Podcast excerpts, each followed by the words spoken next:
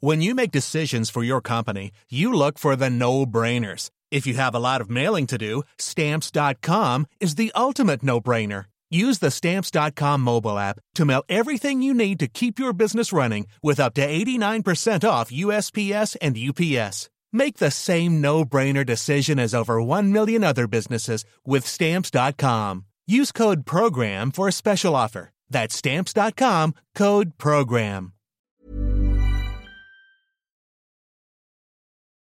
Hello. This weekend, we're bringing you an extra episode.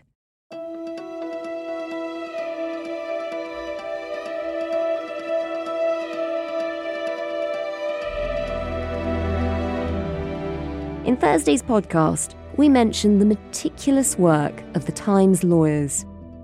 You know, as a reporter, to know that you have a legal team like that behind you who will not be intimidated, but also pushes us. You know, they don't give us an easy ride. They absolutely make sure that we have done our jobs as thoroughly as possible and then assess what we have done. But if they are confident in what we have done, they will not be intimidated. Day in, day out, on all sorts of stories, the Times legal team make it possible for us to hold the powerful to account. Their work is vital because for publishers, large and small, legal threats have become an increasingly familiar tactic. You have lots of local media organisations that might be intimidated, and then it means that very wealthy people can get away with things, knowing that they can bully their way into hushing things up. But at the Times and the Sunday Times, we are determined not to allow that to happen. And this week, the editors of The Times and The Sunday Times, along with many others, wrote to the Justice Secretary calling on the government to use the next King's speech to crack down on the misuse of libel laws by the super rich. More than 60 editors, reporters, and lawyers have called for a specific anti slap law, and we'll explain more about what slap means in just a moment. We covered all of this and more in a fascinating conversation with the head of the Times legal team, Pia Sarma. We first broadcast this back in January, but we thought it was well worth revisiting. So, you're listening to Stories of Our Times from the Times and the Sunday Times. I'm Manveen Rana. Today, how the rich and powerful try to intimidate the press. We're going to look at the threat to journalism through three libel cases the fraudster, the East London gangster, and the Russian oligarch. And our guide today is the Times lawyer in chief. I'm Pia Sarma, and I'm the editorial legal director at Times Media and the chief legal advisor to the Times and the Sunday Times. And how long have you been keeping us in line? About 13 years.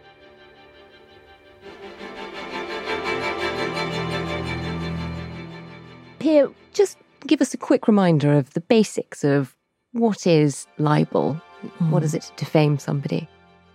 So, libel is damaging somebody's reputation, and it's assessed by whether what is said or written is likely to make others think less well of you. I mean, it's that loose. But it's it's meant to fall short of hurting other people's feelings. It's something more than hurting your feelings. It's not being offensive. It's not being rude. It's not being critical. You can have an opinion about somebody, but it's it's printing something which you you know will damage somebody else's reputation. And you can only defend it by proving what you've said is true, or by saying it was an honest opinion on facts which existed, or by saying that it was in the public interest and you've done all your journalism perfectly well. With that as a backdrop, just explain to us what exactly are slaps? They're receiving quite a lot of attention, being talked about in Westminster too, but what are they? Slaps are strategic lawsuits against public participation. So, a bit of a mouthful, but these kinds of cases aren't just libel cases. The slaps cases are ones which are designed, defendants would say, to stop stories getting out there. They're oppressive, they're intimidatory by nature, they ought not to be brought, they're kind of abusive. They exist elsewhere in the world, in particular in the United States, but London is the preferred destination. You know, a, a town called Sue is how it's often referred to.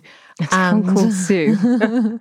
and it's this you know, is a place to come if you want to sue anybody. Absolutely, yeah. Yeah, this is the place to be, the capital of libel shopping. Come here if you want a good deal.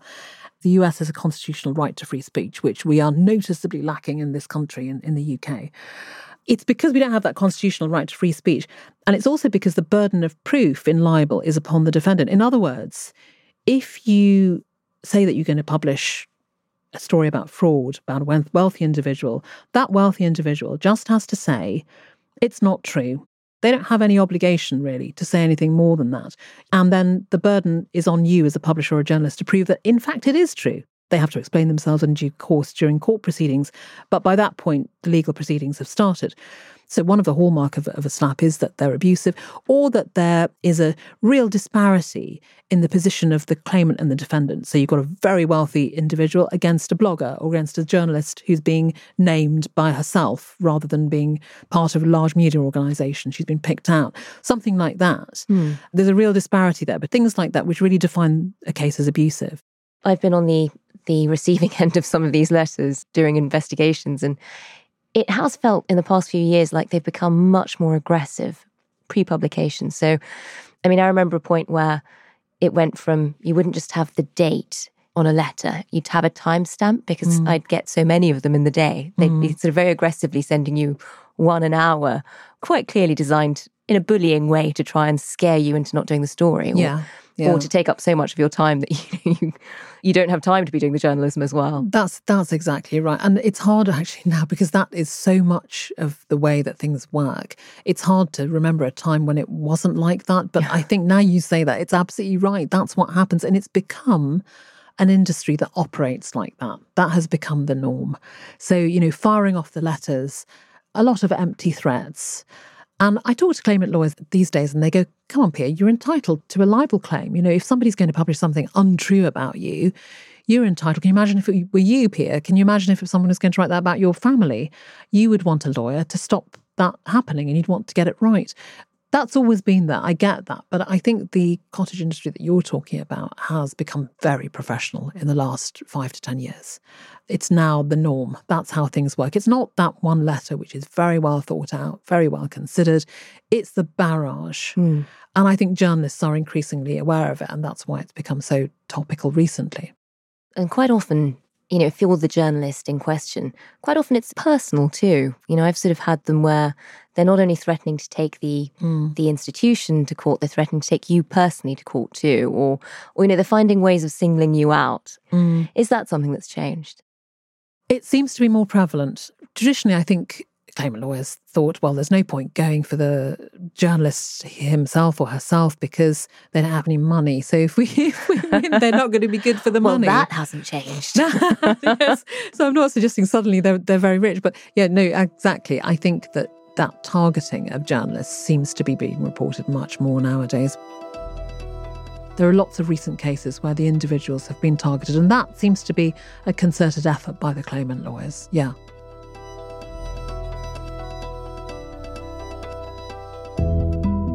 It's time to look at the first of our three cases. Case 1 Raheem Brennerman, American oil and real estate magnate and convicted fraudster. So Raheem Brennerman is now serving time in New York Penitentiary somewhere, and tucked under his arm is a court order from the London High Court, which says that he owes the Sunday Times about £500,000. And he owes us that because he dropped a libel claim against us. And the libel claim was over a story the Sunday Times published Jon Ungoed-Thomas and, and Duncan Campbell were the journalists, and they'd written a story saying that he had used very well known charities as a front. They'd been put down as the beneficiaries on Companies House documents. And it was suggesting that there was something untoward about this. They didn't say that he was guilty of fraud, actually, but they said that this ought to be looked at because they had approached these charities and the charities didn't know anything about it. They didn't know that they were beneficiaries for all these offshore companies that had been set up by Brennerman. How did it go from that story about to come out to him being served this order in New York Penitentiary.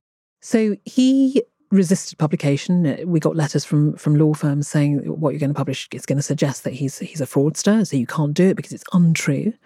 And of course, at the time, and this is going back a few years now, at the time, there was absolutely no way of proving that he was a fraudster. And in fact, the journalists weren't suggesting that. They were just putting out the evidence there, saying this is very suspicious, this chain of offshores are using these charities as a front.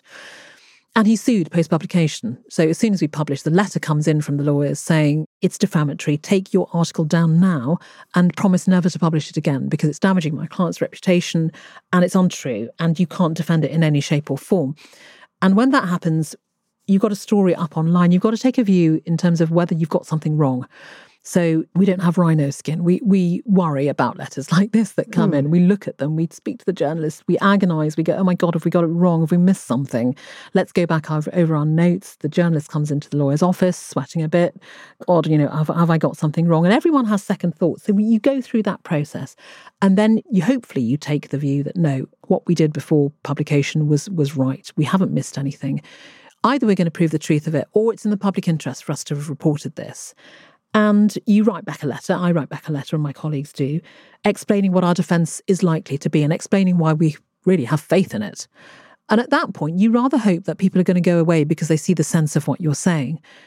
Brennerman's story was one of those ones where they don't they don't listen, and the lawyers come on board, and the lawyers very quickly say, if you don't take it down, we're, we're going to issue proceedings. All it really says is that you published this story on such and such date. It's defamatory. It's not true and you owe us money, damages, you've got to take it down. You've got to promise never to publish that story again.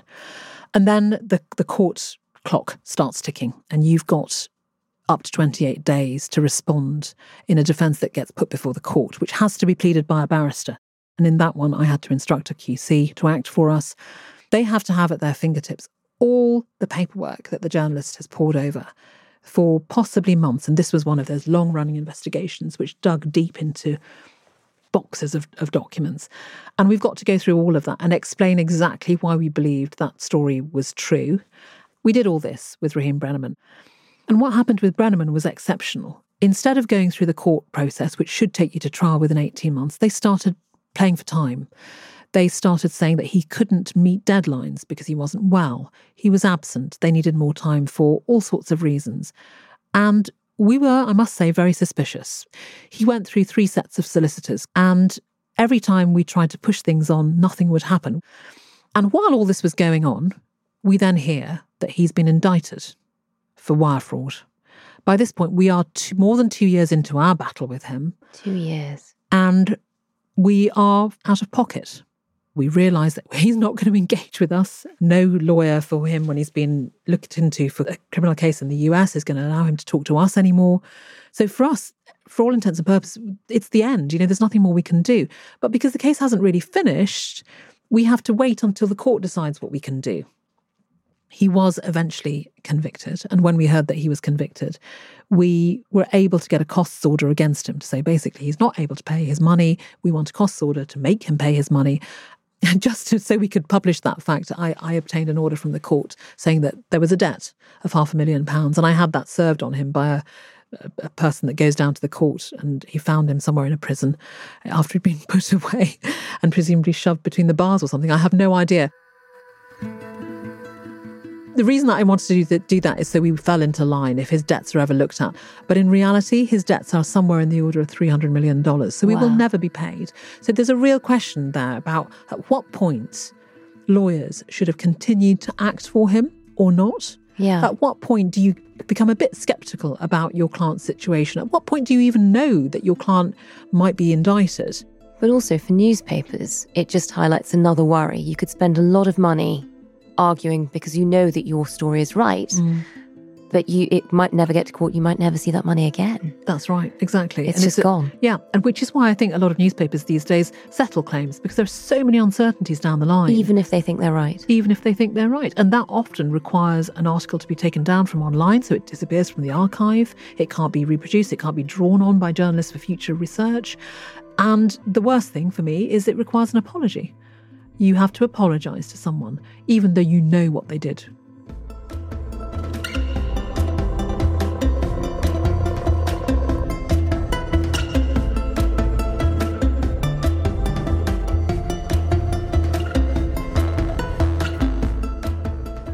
Coming up, we'll be looking at the case of the East End gangster.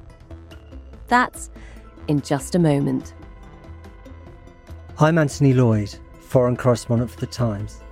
I started reporting for The Times in 1993 from the Bosnian War. Since then, I've reported from Syria, Iraq, Afghanistan, Libya, Sierra Leone, and now Ukraine. I can only do this sort of reporting thanks to the subscribers of The Times and Sunday Times. You can subscribe today and support our journalism by visiting thetimes.co.uk forward slash stories of our times.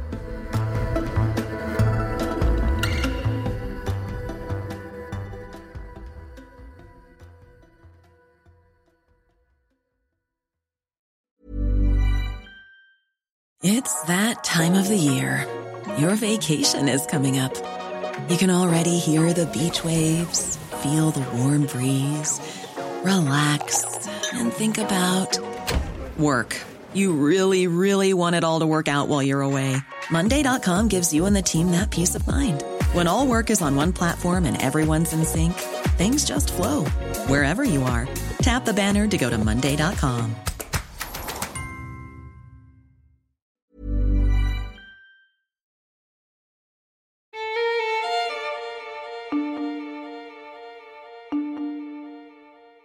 So sometimes people use the mere threat of legal action to try and stamp out a story. But at other times, they use the burden of proof that's needed in libel cases to their advantage, daring a publication to mount a hugely expensive lawsuit.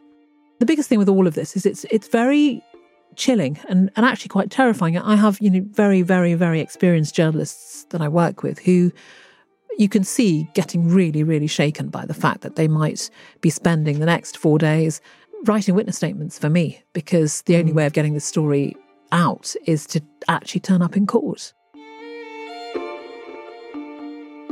Another case Pia dealt with was that of David Hunt. Yeah, that was an extraordinary one.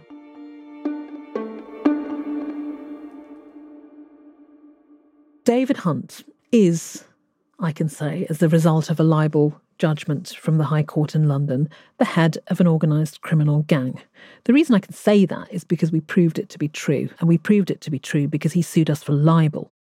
The Sunday Times reported that David Hunt and his friends were going to be benefiting from the sale of land that was being sold ahead of the Olympics in the Docklands because he had an interest in financial interest in a lot of the land that was was there.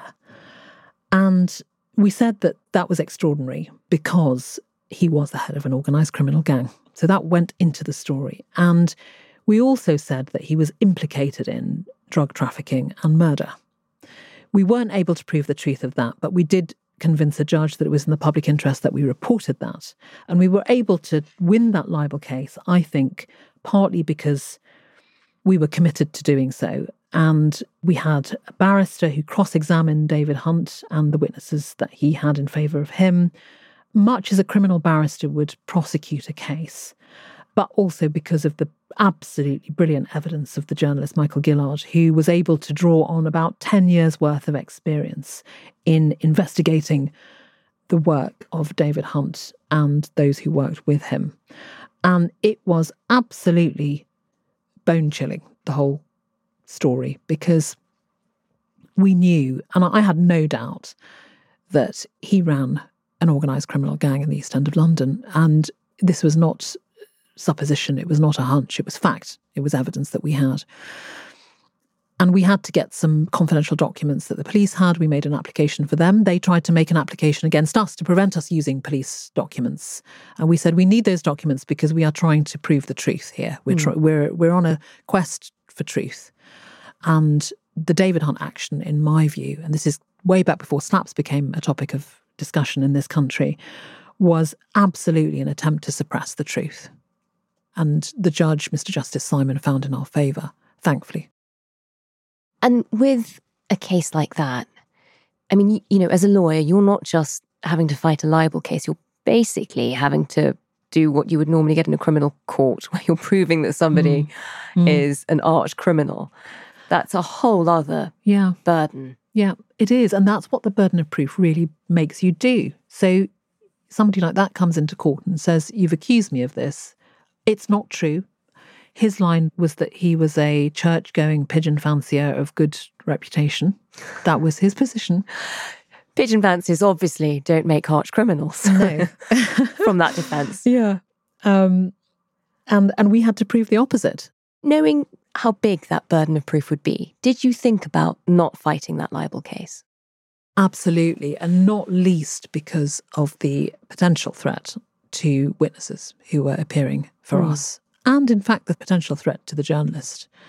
We took that very seriously because when you know that the individual that you are dealing with has done what we said he had done, you have to worry about what the repercussions might be. Yeah.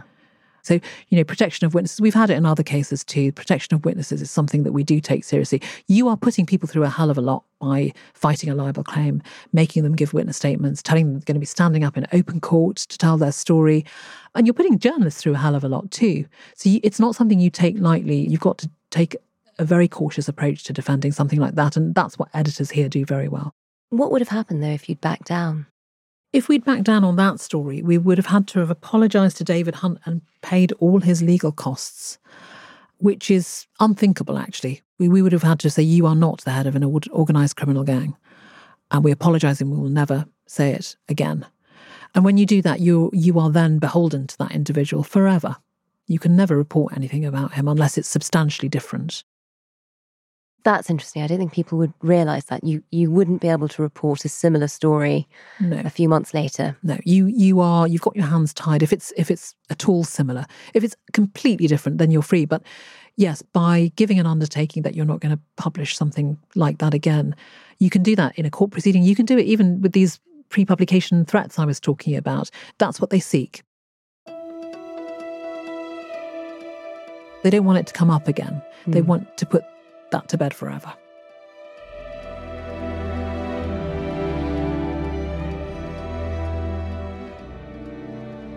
Despite that victory for the Sunday Times in the libel courts 10 years ago, David Hunt's only criminal conviction to date is for handling stolen goods in 1986.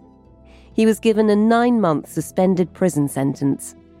Hunt continues to deny any wrongdoing and says he's a legitimate businessman. Journalists, meanwhile, say he's simply too big and too dangerous for the police to take on.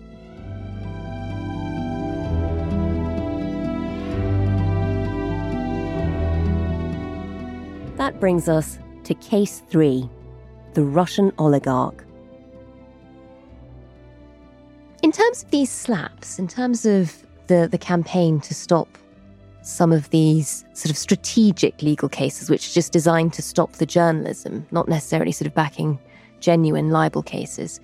There seems to have been a real turning point with the case of Catherine Belton, who wrote this book, Putin's mm. People. Russian President Vladimir Putin's past as an officer for the KGB is well documented. But how exactly did Putin's time in the Soviet secret police go on to inform the strongman we know today?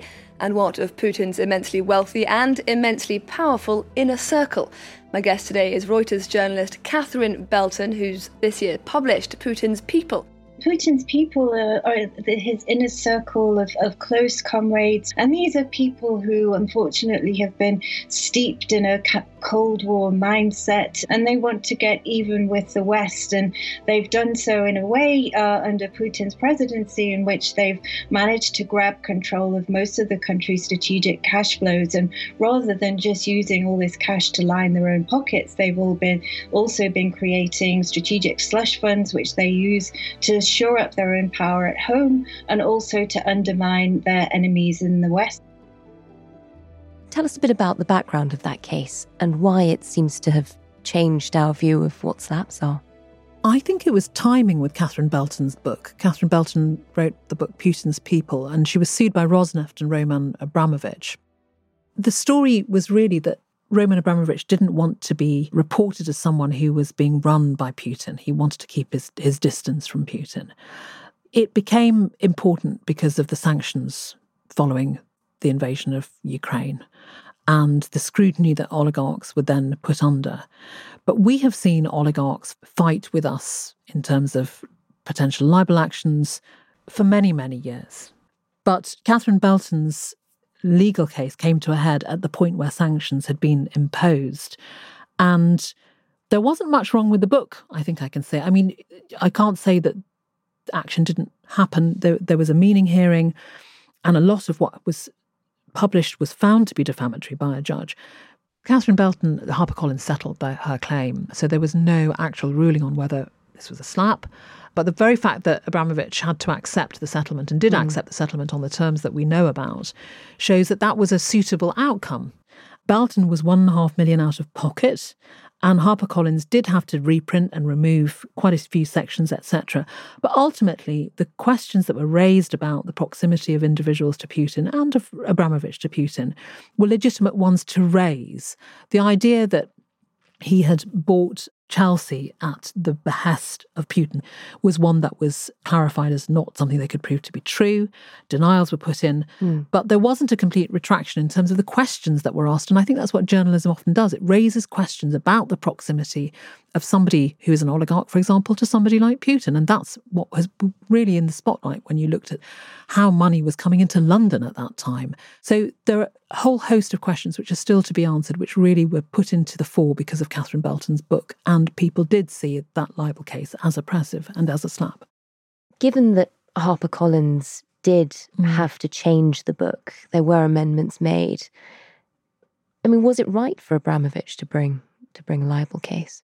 My view on that case was that libel proceedings were far too heavy handed. And I think with cases like that, some sort of negotiations are much more appropriate. I don't know the detail about how the book came to be, but when we approach individuals for comment, we don't often get full answers. And I don't know whether that happened in that case, but the clarification that they did publish in the end and the denials that they published, it's surprising those denials weren't provided for publication when the book went to press. Hmm. So, was he right to bring libel action? Maybe it was his only recourse. I don't know, but I would be surprised if HarperCollins weren't open to discussing that. And I think actually naming Catherine Belton in that suit when it was something that could have been negotiated with the publisher was wrong. And, and that even ended up in, in the Commons. Tell us a bit about that. Yeah, because of the connections between the Russian state and a number of questions that were being raised about why there was so much Russian money in London and how they were using that money to pay London lawyers in the London High Courts to keep information out of the public domain. A lot of people got very concerned, and Bob Seely, the Tory MP, raised it in Parliament.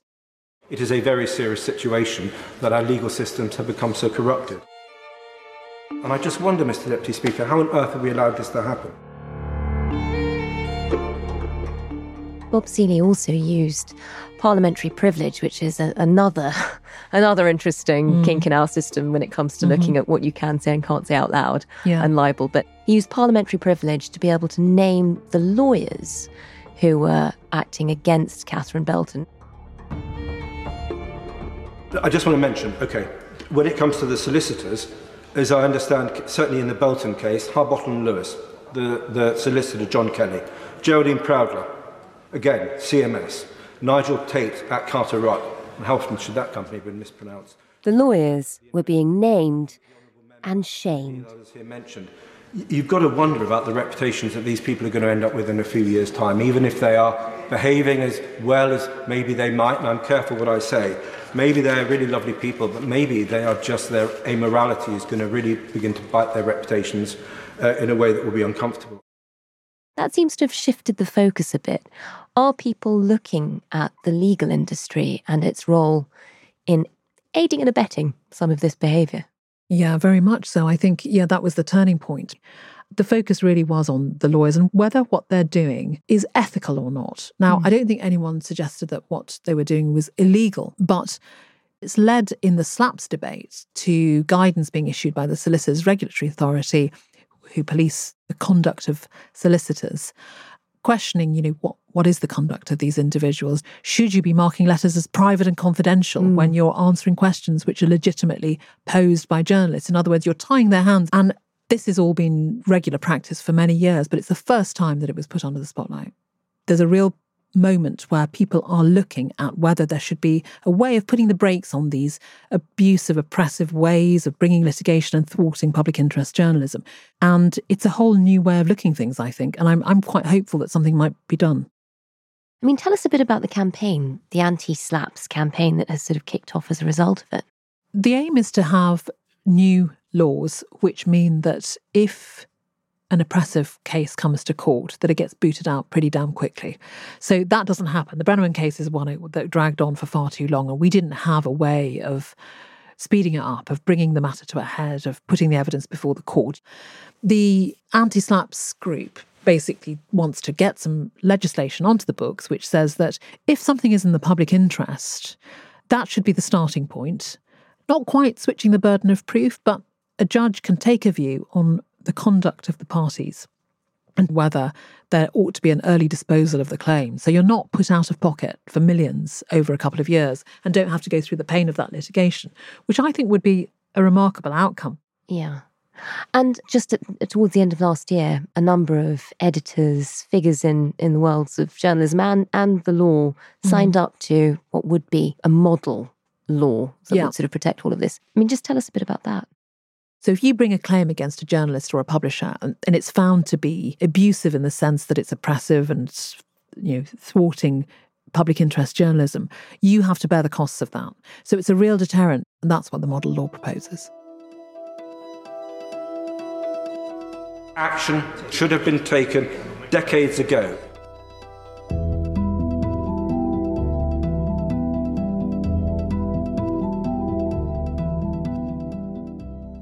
Pia, I think sort of when you know mm. talking about all of these cases, the ones that do get to court and even the ones that don't, I think what you do realise is just that good journalism these days is expensive. Yeah. Being able yeah. to tell the truth yeah. is expensive. Yeah.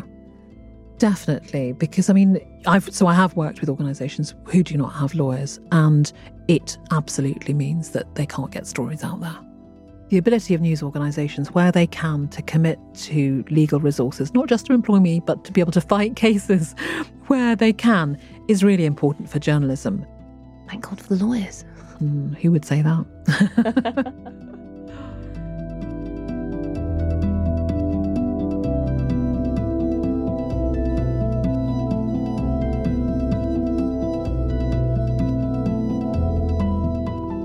You've been listening to Stories of Our Times, a podcast brought to you thanks to the subscribers of The Times and The Sunday Times, with me, Manveen Rana, and my guest, editorial legal director at Times Media, Pia Sarma. The producer today was James Shield. The executive producer is Kate Ford, and this episode was mixed by David Crackles. If you can, please do leave us a review. It'll help others to find us.